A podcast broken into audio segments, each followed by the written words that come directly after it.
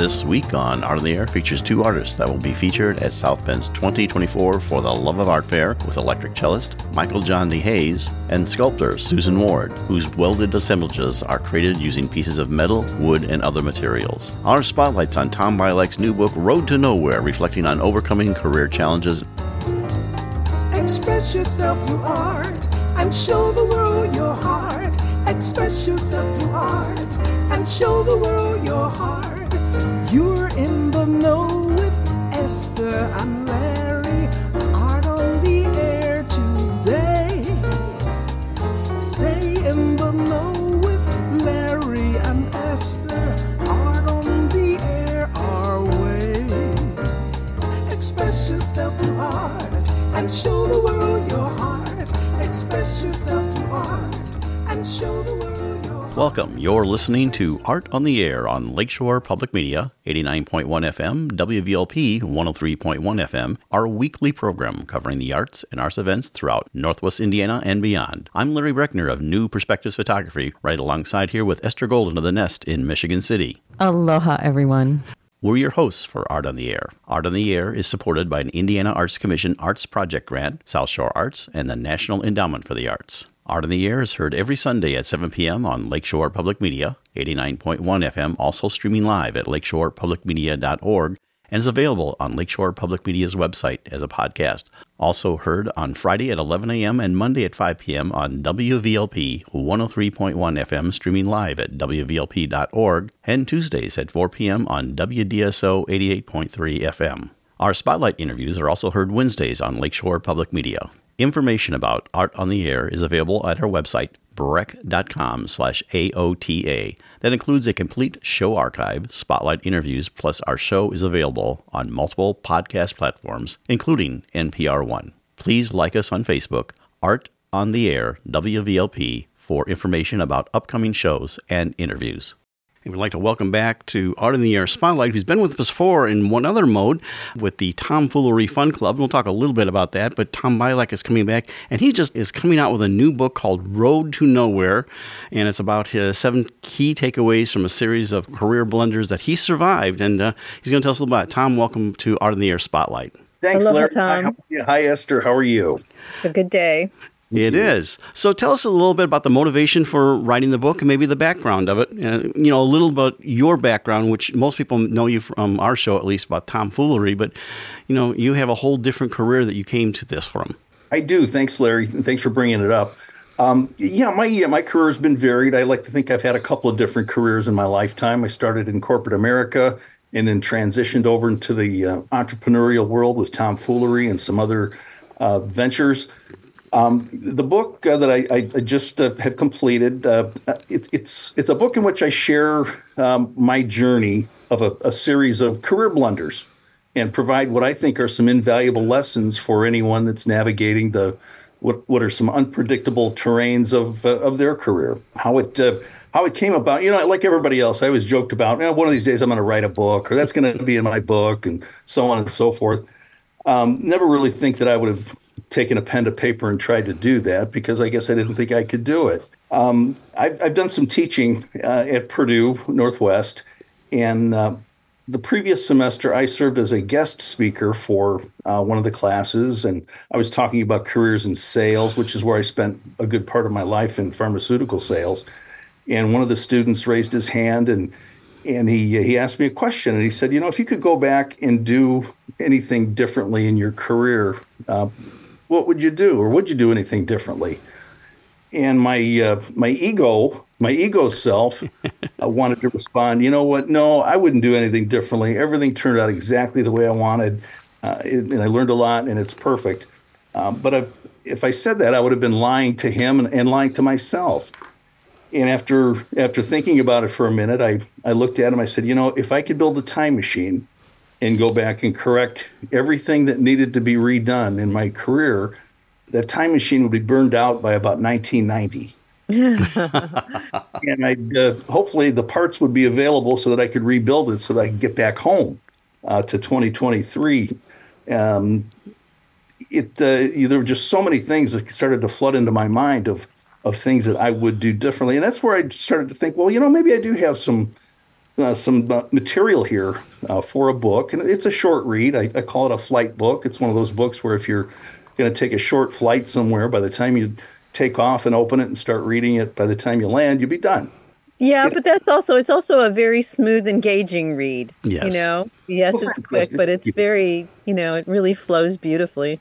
Well, thanks. You know, it's it's uh, it's not meant to be a, a how-to book. Like you know, there are many self-help books out there, and a lot of times I question the people that are are writing these books when they're we're telling us what to do. Do they know what to do?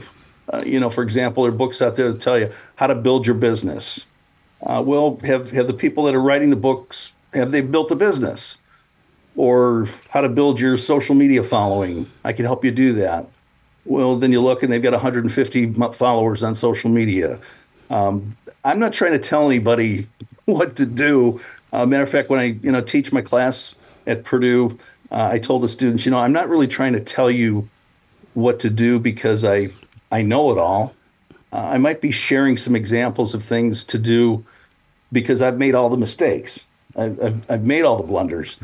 I think I could save you some time by sharing some of those blunders with you. And that's what really this book is about. It's, uh, it's about sharing some examples and, more importantly, the lessons that I learned uh, based on some of those mistakes. And I came up with seven. I could probably come up with another 50 but I thought, well, let's just stop at seven and see where it goes. Share those seven with us real quickly. real quickly, uh, the first and most important lesson that I learned is what uh, what is desired is greater than what's available. And what I mean by that is when we when we look to do things that we really want to do, we enjoy those more. We we put our, our heart and soul into it, and I learned that later in life, uh, and it turns out better. But I've, I've made the mistake many times of taking what was available. Uh, you know, for example, I talk in the book about uh, I was a, a director of uh, two different chambers of commerce. Um, I took those jobs because they were available. Uh, they were horrible job fits for me. Uh, one, one I was fired from, and the other I quit before I could be fired. Uh, just they didn't work out. it wasn't a fit for me, but it was available. Uh, so you know, I just encourage people to to do what you want and work toward your strengths rather than settling for uh, what what comes your way. We are almost wrapping up here. Tell us a little bit about what's happening with tomfoolery, and or you have an anniversary coming up, which I think is really important. Oh yes, well thanks, Larry. We do have our 10th anniversary. Tomfoolery celebrates anniversary number 10 here in February. Uh, yeah, it's been uh, 10 years and almost 200 shows and literally hundreds of dollars in profit over those 10 years, which we're really excited about. Uh, but we'll celebrate our 10th anniversary show at Langel's, the birthplace of tomfoolery, Langel's and Highland, on March 9th. And uh, shows at 8 o'clock, and uh, tickets are still available. How can you find both the book and about tomfoolery, real quick? Okay, well, the book uh, is available on Amazon and uh, through uh, Barnes and Noble and then also on Kindle. The full title is I Traveled the Road to Nowhere and I Arrived Safely. Mm-hmm. Uh, that's the full title of the book uh, Road to Nowhere for short. Uh, and it's also, uh, I think I mentioned Kindle. And tickets to Tomfoolery available at tomfooleryfunclub.com. Well, that's uh, Tom Byelick. His new book is Road to Nowhere. You can find that in all the places. And of course, Tomfoolery Fun Club, 10th anniversary, March 9th at Langel's, where they all started. Thank you so much for coming on Art in the Air Spotlight. Yeah. And hello to uh, the beautiful Miss Michelle. thank you, Ester. And thank Thanks, you so Tom. much. Appreciate that. Art on the Air Spotlight and the complete one hour program on Lakeshore Public Media is brought to you by McColly Real Estate in Valparaiso, Olga Patrician, Senior Broker. And as a reminder, if you'd like to have your event on Art on the Air Spotlight or have a longer feature interview, email us at aota at brech.com. That's aota at brech, B-R-E-C-H, dot com. This is Whitney Reynolds of The Whitney Reynolds Show, and you are listening to Art on the Air on Lakeshore Public Media, 89.1 FM, and on WVLP 103.1 FM. Underwriting for this Art on the Air feature interview is brought to you by the 2024 For the Love of Art Fair at South Bend Century Center, running February 17th and 18th. More information is available on the web at fortheloveofartfair.com.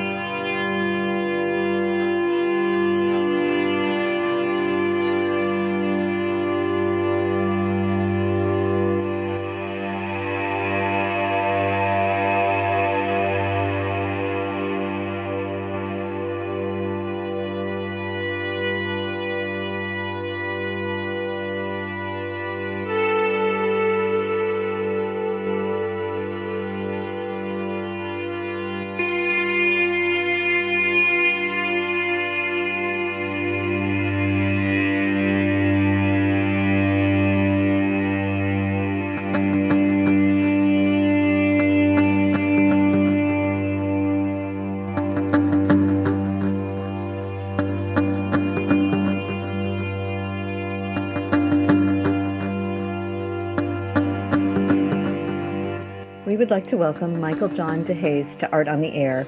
Michael is a freelance electric cellist, composer, and recording engineer. He performs on electric cello as Impphormal. Michael will be performing at Shireen Johnson Klein's for the Love of Art Fair at the Century Center in South Bend, Indiana, happening February 17th and 18th of 2024. Martian Jungle Walk is what you have been listening to now. Thank you for joining us on Art on the Air. Aloha and welcome, Michael. Hi, nice to meet you. To meet you. Thank you for having me. Well, we appreciate you coming on Art in the Air and sharing everything. And we're interested in like your, like I always say, origin story. You know, like to say how you got from where you were to where you are now. So Tell us all about Michael. Well, it's it's a long story because I've been for a while, but I started out uh, uh, born in Mishawaka, Indiana, or actually Elkhart, Indiana, and whisked away to Mishawaka while I was still in diapers. and uh, so I've been pretty much raised in Mishawaka.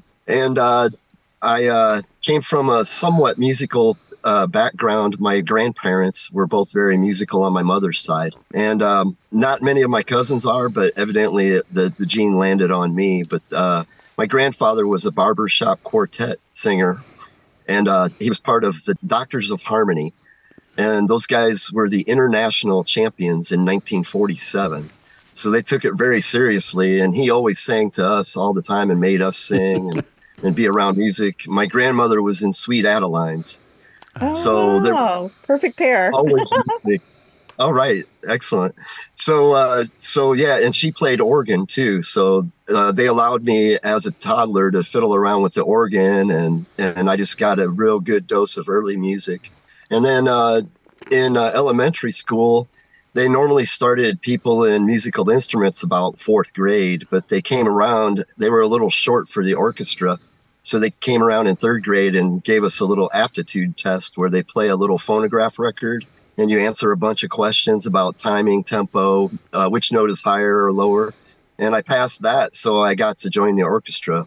And uh, that was uh, a, I, I picked up violin, and uh, it wasn't very long uh, until I switched to cello. And the way it happened is there was this little gal. She was tiny, tinier than me. I wasn't a very big kid, but she decided she wanted to play cello, but she couldn't carry it off the ground. She was dragging it on the ground. So every day after school, I would see her dragging that thing and I would say, Here, I'll carry that. You just carry this violin. And I would walk her home. And then it only took about a week before I said, You know what?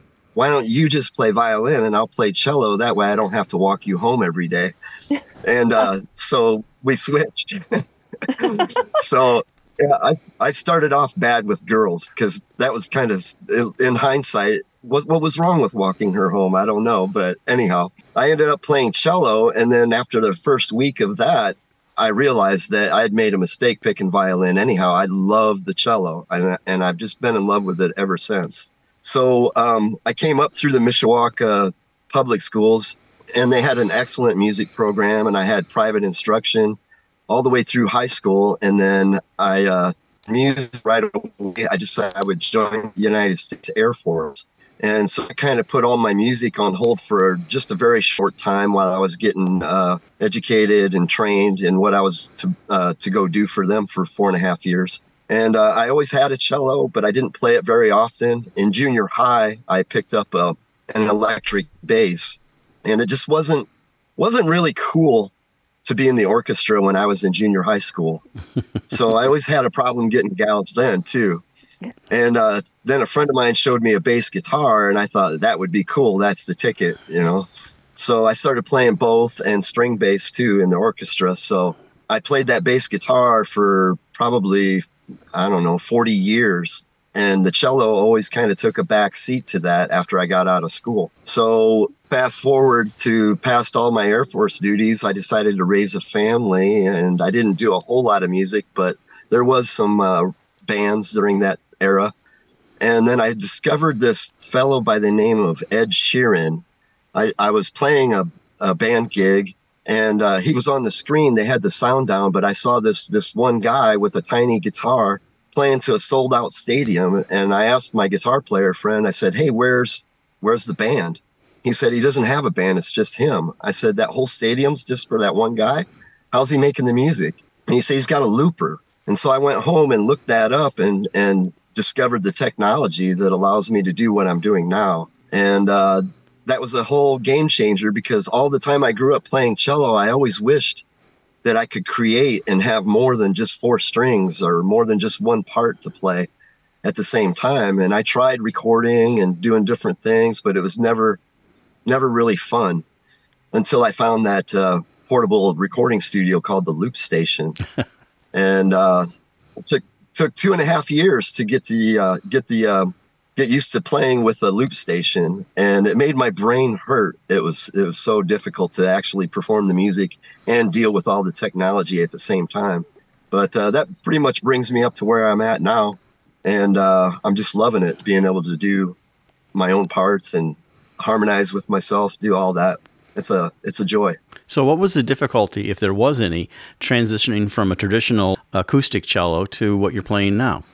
Well, on acoustic cello, t- typically we always had music um, put in front of us, and I can read. Um, so that's one challenge is when you're playing an electric cello uh, at least when, whenever i've performed professionally in front of an audience i try not to use a music stand i know they do in the orchestra but that's some highly technical music that they're playing and it's it's very difficult to memorize all of that although we always did memorize it but we had the music in front of us just in case we, you know, needed it. So it was this there as a crutch. But um, so I didn't use music for all the years that I was playing bass guitar in bands because nobody printed the music for all the songs that we wanted to do. So we learned how to do it by ear.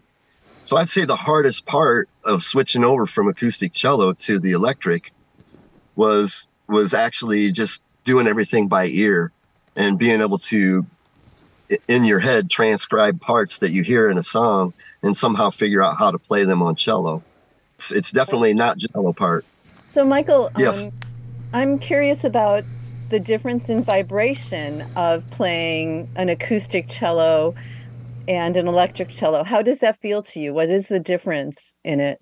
Yeah, that's a very good question. And uh, there is a definite difference there. I remember that's part of the thing uh, that that made me love the cello so much. When you're playing an acoustic cello, it's it's touching your knees and your breastbone, right. and of course, it's right next to your ear, and uh, your, your hands are in connection with it through a bow or through your fingers on the strings.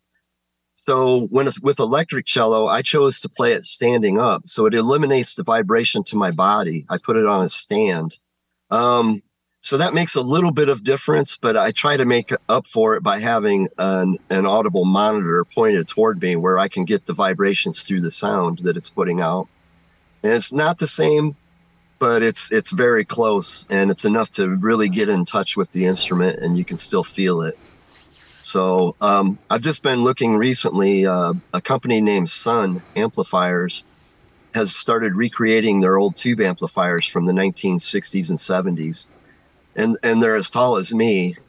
and I was thinking it would be really nice to play a cello through one of those just so I could really feel it, you know. So, Mike, we want to give a chance to describe like your musical style, but I think I also want you to cue up for the first uh, song we want to hear is Bossa Nova Delight. So, uh, tell us a little bit about that and your musical style. We'll take a quick listen to that. Okay, the musical style. I I quote my uh, influences as not a whole lot of musicians, but growing up, I listened to all sorts of music, and indeed, I've played in all sorts of bands, whether it's uh, jazz, blues, uh, rock, country, bluegrass. It's it's it's all over the place, and uh, I just love all kinds of music. So I really don't know what style of music I'm playing. There's so many genres now. I see when I post my music online, they want to know where to put it, and I really don't know. It's electronic now, but it's it's basically a classical instrument. So uh, I uh, can't quite put my finger on it. Uh, the song "Bossa Delight" that came about. Um, I was inspired to to play this piece, and I just fired up my uh, loop station and I just hit start on whatever drum pattern was in there, and it was a bossa nova pattern. So I built that song that I was inspired to create off of that bossa nova drum pattern. So I called it Bossa Delight.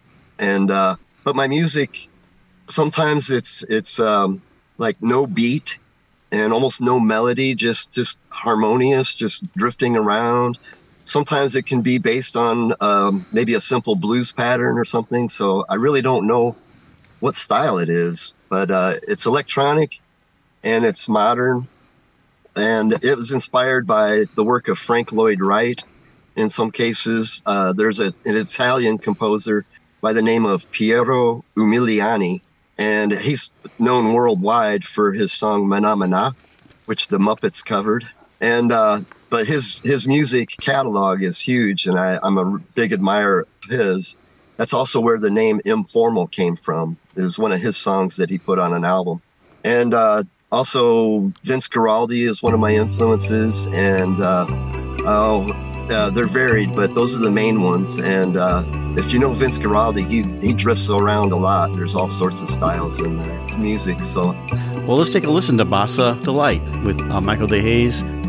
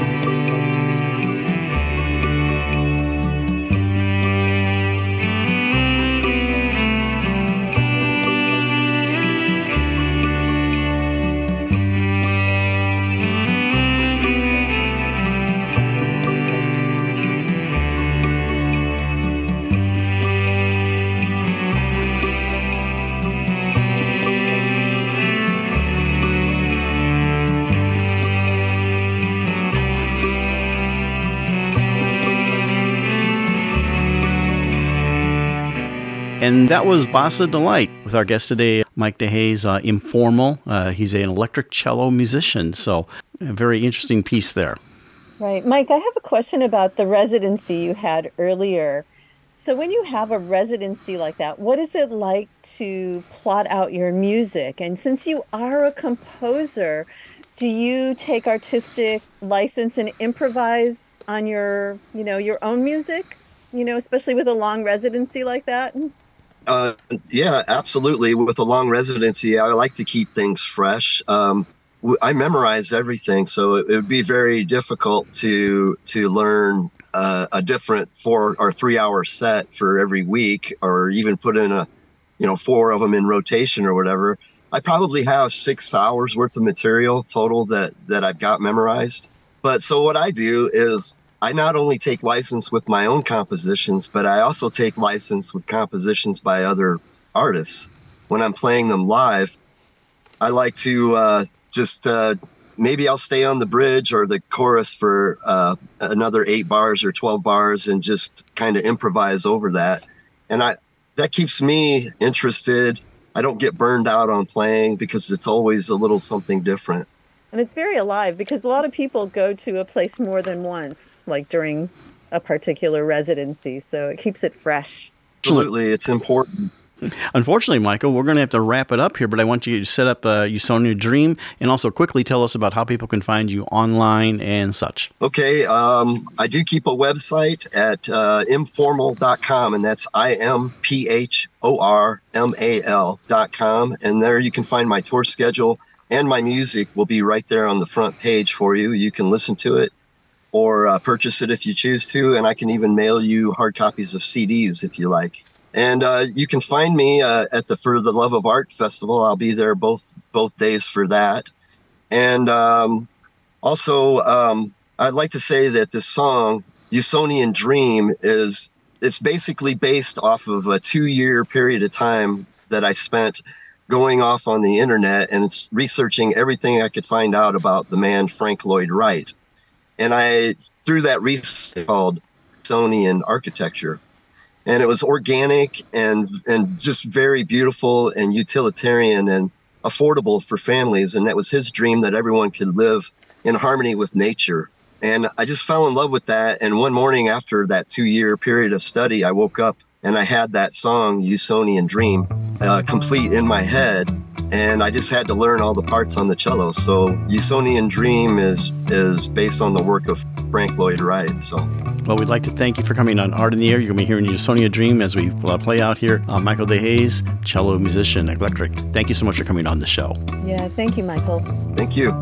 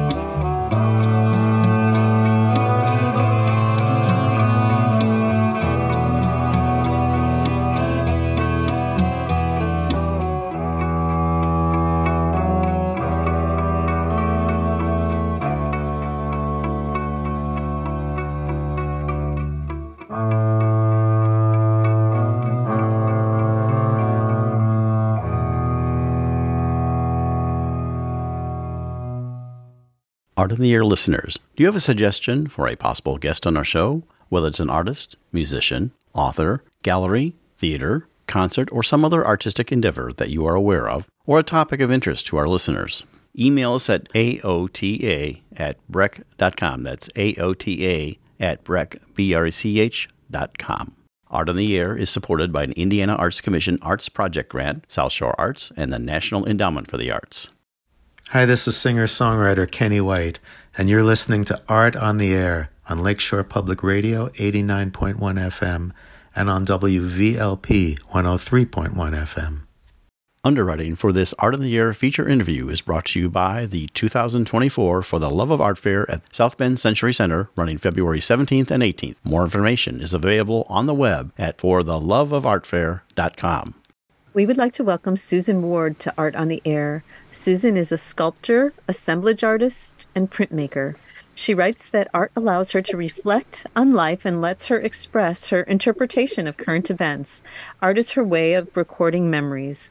Susan is one of the exhibiting artists with Shireen Johnson Klein's for the Love of Art Fair in South Bend, Indiana at the Century Center, happening February 17th and 18th of 2024. Thank you for joining us on Art on the Air. Aloha and welcome, Susan. Thank you. Appreciate this.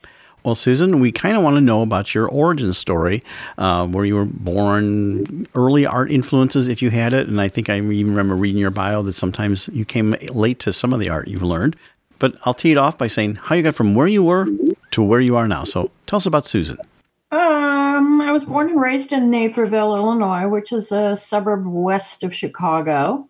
Uh, my mother actually was toying with art and she took some graphic design. So I think I got the art influence from her. She was actually a singer and did performing. I am not a performing person. I do I do art because I want to be behind the scenes. But um, I remember, gosh, we couldn't keep glue or tape or paper or scissors in the house, and I wasn't using them. So I go way back. Um, I actually went to the Art Institute of Chicago. I schlepped my portfolio on the train to downtown Chicago, did the interview, and was accepted. I was only able to attend one semester because it's so expensive. But it's still one of my crowning, crowning glories that I did make it into the Art Institute and was able to attend there. Then, kind of life took over. Um, I got married. I had three children. I now have five grandchildren. unfortunately, my husband, uh, my late husband, uh, suffered with MS and did pass away in 2007. Um, my kids encouraged me to go back to school. It was one of the things that I'd always wanted to do. I I went to a uh, junior college in um, DuPage County. It was very small at the time. They had to rent trailers for people to take art classes in. It was that small. It had a tiny little campus with just a few buildings in it. That had to go by the wayside when life took over. And um, as I said, my children encouraged me to go back to college, which I did. And uh, only took one semester the first time because I really didn't know how I was going to fit in as an elder student. And I was kind of concerned that, you know, I was going to stick out like a sore thumb. I have to tell you that the kids were wonderful. I enjoyed every class I had. I still have friends from school. I joined the honors group and did uh, graduate with high honors. Um, it was a wonderful experience. My mentor was Dora Natella, who has recently, unfortunately, passed away in a terrible car accident. Uh, Dora is one of the most gifted artists I've ever personally known uh, as far as sculpture. She's just amazing. Uh, and I was able to travel with her to Italy for the summer in a summer program through IUSB. Studied um, the classics and got to see all of the beautiful things that were there. And it has inspired a lot of my printmaking. Uh, I took probably 300 photographs a day for a month.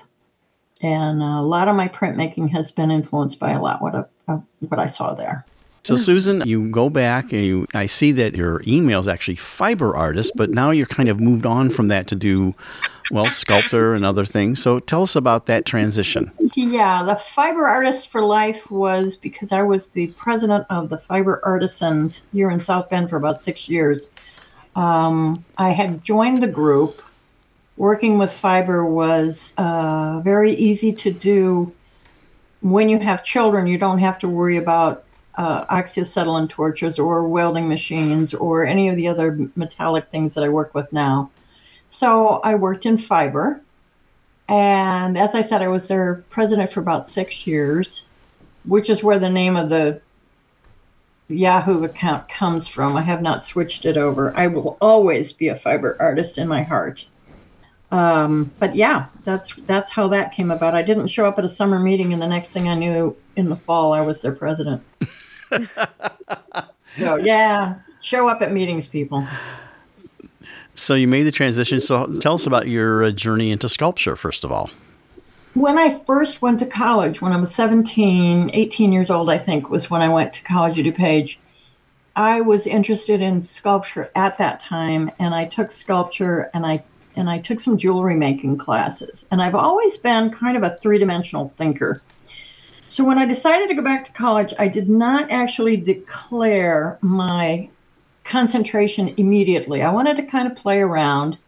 Being an older artist, I thought, what the heck? I never got to really go to college like most people and have that wonderful college experience. So I decided I was just going to try out a few things to see what I wanted to do. And it always came back to sculpture. For a short time period, I almost switched and had printmaking as my major because I took printmaking with Alan Larkin, who is a very renowned local artist and is amazing. But unfortunately, it was the last class that he taught before he retired. So I said, okay, fine. God's telling me stick with sculpture, which I did. And then printmaking was a minor, art history was a minor, and I was working on a photography minor but I didn't want to take two more semesters, so I didn't finish that one. So now all these different disciplines blend together to do what you do now. Can you describe the convergence of everything? It's um, almost bipolar in this because I do have the sculptural things that I do with my welding and heavy metal, but I also have worked in clay and I have done additive and subtractive. I've done sculpting in alabaster and other uh, other stones. I like all of it. I like, but but lately my focus has been primarily on working with metal, and I do quite a bit with uh, reclaimed barn wood, where I do these assemblages on this reclaimed wood. I have been collecting stuff forever and I now have a place to show it. So uh, hundreds of gears and my family history was of rural. Uh, my uncle Earl and my aunt Mary had a farm, and I remember going and spending summers there, feeding the chickens, running around, you know, with the animals, and I love that part of our history as a country and in particular in the Midwest, where it is very rural, we have a lot of farming. And so, what I'm taking is things that probably would end up in a landfill otherwise, uh, and I'm taking these objects and putting them into my art as a way of kind of preserving that part of my life. Uh, I also am looking at a lot of things because of COVID. I I started focusing on maybe the darker side, where what what happens when we're gone? What happens to us and to our essence? And so I, I really started thinking about um, my own life and um, what what will happen. So some of my work is reflective of my I wouldn't say religion, I would say spiritualism. Uh, so there are some elements of that in it. And so I bring to my art me, my life experience. Um, that's kind of where it all converges. Is this the first year you've been involved with the For the Love of Art Fair in uh, South Bend, or have you been there several years? Uh, very honored that Shireen asked me to be her featured artist. Uh, she's been asking me for a couple of years to do it, but I wasn't in a position because of solo shows that were coming up that I just didn't have the time to really devote to it. And so she she hit me up this year, and she she caught me at a good time, and um, so I'm able to really, really focus in on the artwork for this particular event. I go to it every year. I buy things from the other artists every year, but so this will be my first year actually participating. You're listening to Art on the Air on Lakeshore Public Media 89.1 FM, on WVLP 103.1 FM. Where did you first meet Shireen? Oh, I'm trying to remember the first time I met her. It may have been through my daughter, Amanda Ward. She happens to be the curator at um, Fernwood, or Alan Larkin, who is her special person. But I think I met Shireen through them. How nice. Yeah, and Alan was a feature artist one year. So that may have been the year that I was introduced to her personally, I believe. What method do you use for your printmaking? Oh, wow. Boy, I've done it all. I've done silk screen, I've done um, intaglio, I've done l- uh, lithograph. Uh, right now, I have a just a small um, printing press that a friend of mine from the Women's Caucus has loaned me. So I'm working mainly right now on woodcut and um, linoleum block because those will be easy enough to do with that without having a whole setup for yeah silk screen's Right. another process you got to have a big space for that and my garage is already taken up with my welding That is your studio, your garage for welding. For welding. And then i have the inside studio which was originally our family room. And i tend to kind of ooze through in, into the house. And my daughter has to you know round me up and get me back in there again. Uh, so the inside space is for these wall hung pieces these smaller things that i'm working on. Um, yeah. Who did you learn welding with? Uh, that was through Dora, and I also attended a class at Ivy Tech uh, where I learned arc welding. hmm Uh, the uh, MIG and TIG was through IUSB with Dora. And we did some blacksmithing too, which is incredible. I love doing that. I would love to do more blacksmithing. There's kind of a, an active community, believe it or not, in the area of blacksmiths. Readily available you know, when I decide to dive back in again. You know, you touched briefly on COVID, and mm-hmm. we have found some artists that that was a very creative period and others that shut down. Tell us how COVID and the pandemic affected you and your art. initially i did do a shutdown initially it was just oh my god i you know I, but then art's a funny thing with me i can only shut down for so long and then i don't sleep and call it what you will god the spirit whatever. Starts waking me up at three o'clock in the morning he says oh i've got this great idea that you need to do. Wake up. I go it's three in the morning. Really? And that kept going and i felt like i just needed to do something. Um, and again it was it was pursuing my own mortality kind of looking the world at large where we were going to be heading next and that was my outlet and that's when i started doing these smaller wall hung pieces because i didn't have my welding equipment set up at that time so I was taking these things that I had collected over the years and started putting them on this barn wood. So is it? Um, do you know? Do you have a like a personal source for the barnwood? I mean, does it have a history with you personally? Part of it was um, purchased. It's funny because it was on Facebook, and this guy said he had barnwood. He was in Ligonier, so we drove down there, and he was just destroying this barn. He was raising it, and then put up a pole barn, which is disgusting because this was a gorgeous, gorgeous old barn. But I can understand it gets expensive to keep up with these things. So he was selling off the barn wood. And it's funny because one of my pieces he had like this little outbuilding that was attached to the barn.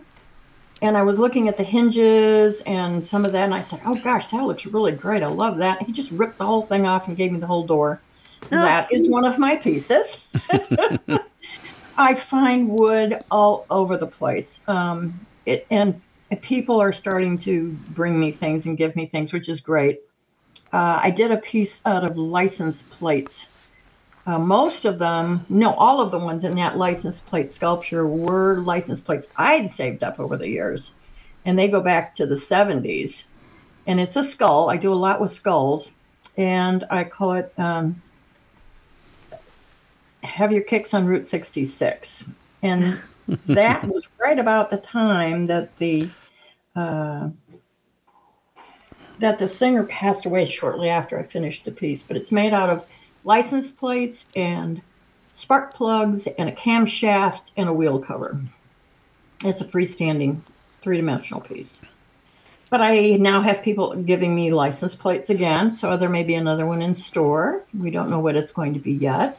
I have people that give me rusted bits of this and that, um, gears. I have one of my friends from the Women's Caucus gave me these beautiful rusted lanterns, uh, which I will be making a piece with. Um, yeah, so it's just kind of haphazard. Um, yeah, you never know what's going to be on your doorstep. right. Yeah. Well, Susan, is there some kind of art that you are wanting to explore that you haven't, like uh, something completely different? I, I, hear you, you know, you studied a little bit of photography, a little bit of this and that. So, is there something say, well, I've done this, and maybe that won't be my main thing, but something I can explore? Actually, what I'd like to do is go bigger. Go big or go home. I want to do outdoor sculpture. I would love to have a piece featured at Fernwood. I have big plans. I would like to have one at Meijer Garden. Hey, if you're going to dream big, dream big, you know? uh, so I do have some goals, but I would like to do some larger uh, three dimensional welded pieces for outdoors. Would you need to do that from your studio, or you might have to go someplace that has a larger facility? No, what I'm doing is actually my poor husband. Uh, my current husband is like having to keep up with his tetanus shots because I I also use like because of the rusted metal and barbed wire. I use a lot of barbed wire. Uh, poor guy. And so he has to schlep all this stuff. And so what I've been doing is doing it modularly so that we can take them apart and put them together on site, which has been um, a lot smarter, a lot Oh, smarter sure. because the stuff is really heavy. So for the love of my husband, I'm making them smaller now in pieces. What we do for our spouses, right? And Oh, yeah. And he is a wonderful, wonderful supporter of the arts. He's also an art collector. Uh, he's into painting, which I don't necessarily do, but that's okay. It's all right. Um, but yeah, he's he's one of my biggest fans. So, what kind of work can everybody expect to see at the For Love of Art Fair? I will be having some of the larger pieces so that they can see what I do. Um, but I'm planning to have some small three dimensional sculptures, miniature sculptures, and I've made five so far, hoping to get a few more done. I will be having some of my works on paper, some of my prints. Um, yeah, no photographs, but prints. And uh, again, some of the wall hung pieces, but I'm making them smaller. So they're a little bit more intimate. They're going to be a lot more affordable than the big ones uh, and easier to place in a home. You don't have to have a large space for them. So that's kind of what I'm working on right now, focusing on going smaller instead of bigger. And then once this is over, I'm probably going to go really big. Do you already have it designed? Your uh, Fernwood Meijer garden piece? Ah, no. And that's the funny thing with with my pieces, they're very intuitive. In fact, one of them is titled Intuitive Serendipity. The pieces themselves kind of tell me what they want to want me to do with them, where they want to be, how they want to be assembled. So one of the classes that I had, Dora had to take um, a semester off, and there was this wonderful young teacher that came in, and she said, "Okay, I want you to draw the design of what you're going to do." And I went, oh, "No," because I don't work like that. So I, I didn't know, and I tried to explain. She said, "No, that's the assignment. You got to draw it first. And I tried, and I kind of did this real loosey goosey sort of thing. And of course, my piece didn't come out looking much like it at all. But at least I fulfilled the assignment. That's true. Yeah. Well, before we talk about For the Love of Art Fair, uh, again, you have some other exhibits coming up in 2024. Tell us a little bit about those. I do. I have a solo exhibit coming up in Fernwood in their large indoor gallery. That'll be in the summer of 2024. Oh my gosh, yeah, we're in 2024. I also am going to have a solo exhibit at Fire Arts that summer as well. So I'm going to be busy girl.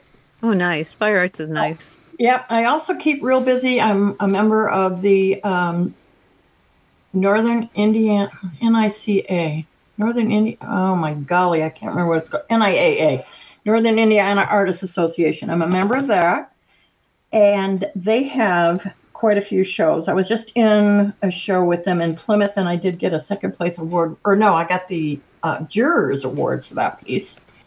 And then I'm very active with the Women's Caucus. I'm on their exhibition committee, and we have a lot of shows. We have at least two shows per year. So I, I always participate in those. So I keep pretty busy. Well, we'll wrap up here because we appreciate you coming on. This is Susan Ward. Uh, she was going to be, what's your website so our, our people know about how to find you? Um, it is susanmwardartist.com. And she will be part of the For the Love of Art Fair on February 17 and 18 at the Century Center in South Bend. So you can see her work in person there. And uh, you can contact her at her website. You can also email her at fiberartistforlife. That's fiberartistforlife at yahoo.com. Make sure you spell fiber F I B R E, not E R. Fiber Artist with an R-E, like the British spelling. Susan Ward, thank you so much for coming on Art on the Air and sharing your art journey with our audience. Yeah. Thank you so much, Susan. You're welcome. Next week on Art on the Air features singer songwriter Bonnie Koloc, a fixture in the Chicago music scene since 1968, featured for a decade at the Earl of Old Town and returning there one night only on February 3rd. She appeared in Joseph Papp's Broadway musical The Human Comedy. Our spotlight it will be on the Starlets, who will be featured February 13th at Lakeshore Community Concerts in Munster. We'd like to thank our guests this week on Art on the Air, our weekly program covering the arts and arts events throughout Northwest Indiana and beyond. Art on the Air is heard Sunday at 7 p.m. on Lakeshore Public Media, 89.1 FM, also streaming live at lakeshorepublicmedia.org, and is available on Lakeshore Public Media's website as a podcast. Art on the Air is also heard Friday at 11 a.m. and Monday at 5 p.m. on WVLP 103.1 FM, streaming live at WVLP.org. Our spotlight interviews are heard every Wednesday on Lakeshore Public Media. Thanks to Tom Maloney, Vice President of Radio Operation for Lakeshore Public Media, and Greg Kovach, WVLP's station manager. Our theme music is by Billy Foster with a vocal by Renee Foster. Art on the Air is supported by an Indiana Arts Commission Arts Project grant, South Shore Arts, and the National Endowment for the Arts. We'd like to thank our current underwriters for Lakeshore Public Media, McColly Real Estate in Valparaiso, Olga Patrician, Senior Broker and for WVLP, Walt Breidinger of Paragon Investments. So we may continue to bring you Art on the Air. We rely on you, our listeners and underwriters, for ongoing financial support. If you're looking to support Art on the Air, we have information on our website at brech.com slash AOTA, where you can find out how to become a supporter or underwriter of our program in whatever amount you are able. And like I say every week, don't give till it hurts. Give till it feels good. You'll feel so good about supporting Art on the Air. If you're interested in being a guest or send us information about your arts, arts related event, or exhibit, please email us at aota at brech.com. That's aota at brech, B-R-E-C-H dot com, or contact us through our Facebook page. Your hosts were Larry Brechner and Ester Golden, and we invite you back next week for another episode of Art on the Air. Aloha, everyone. Have a splendid week. Express yourself through art and show the world your heart. Express yourself through art and show the world your heart. You're in the know with Ester and Larry. Art on the air today. Stay in the know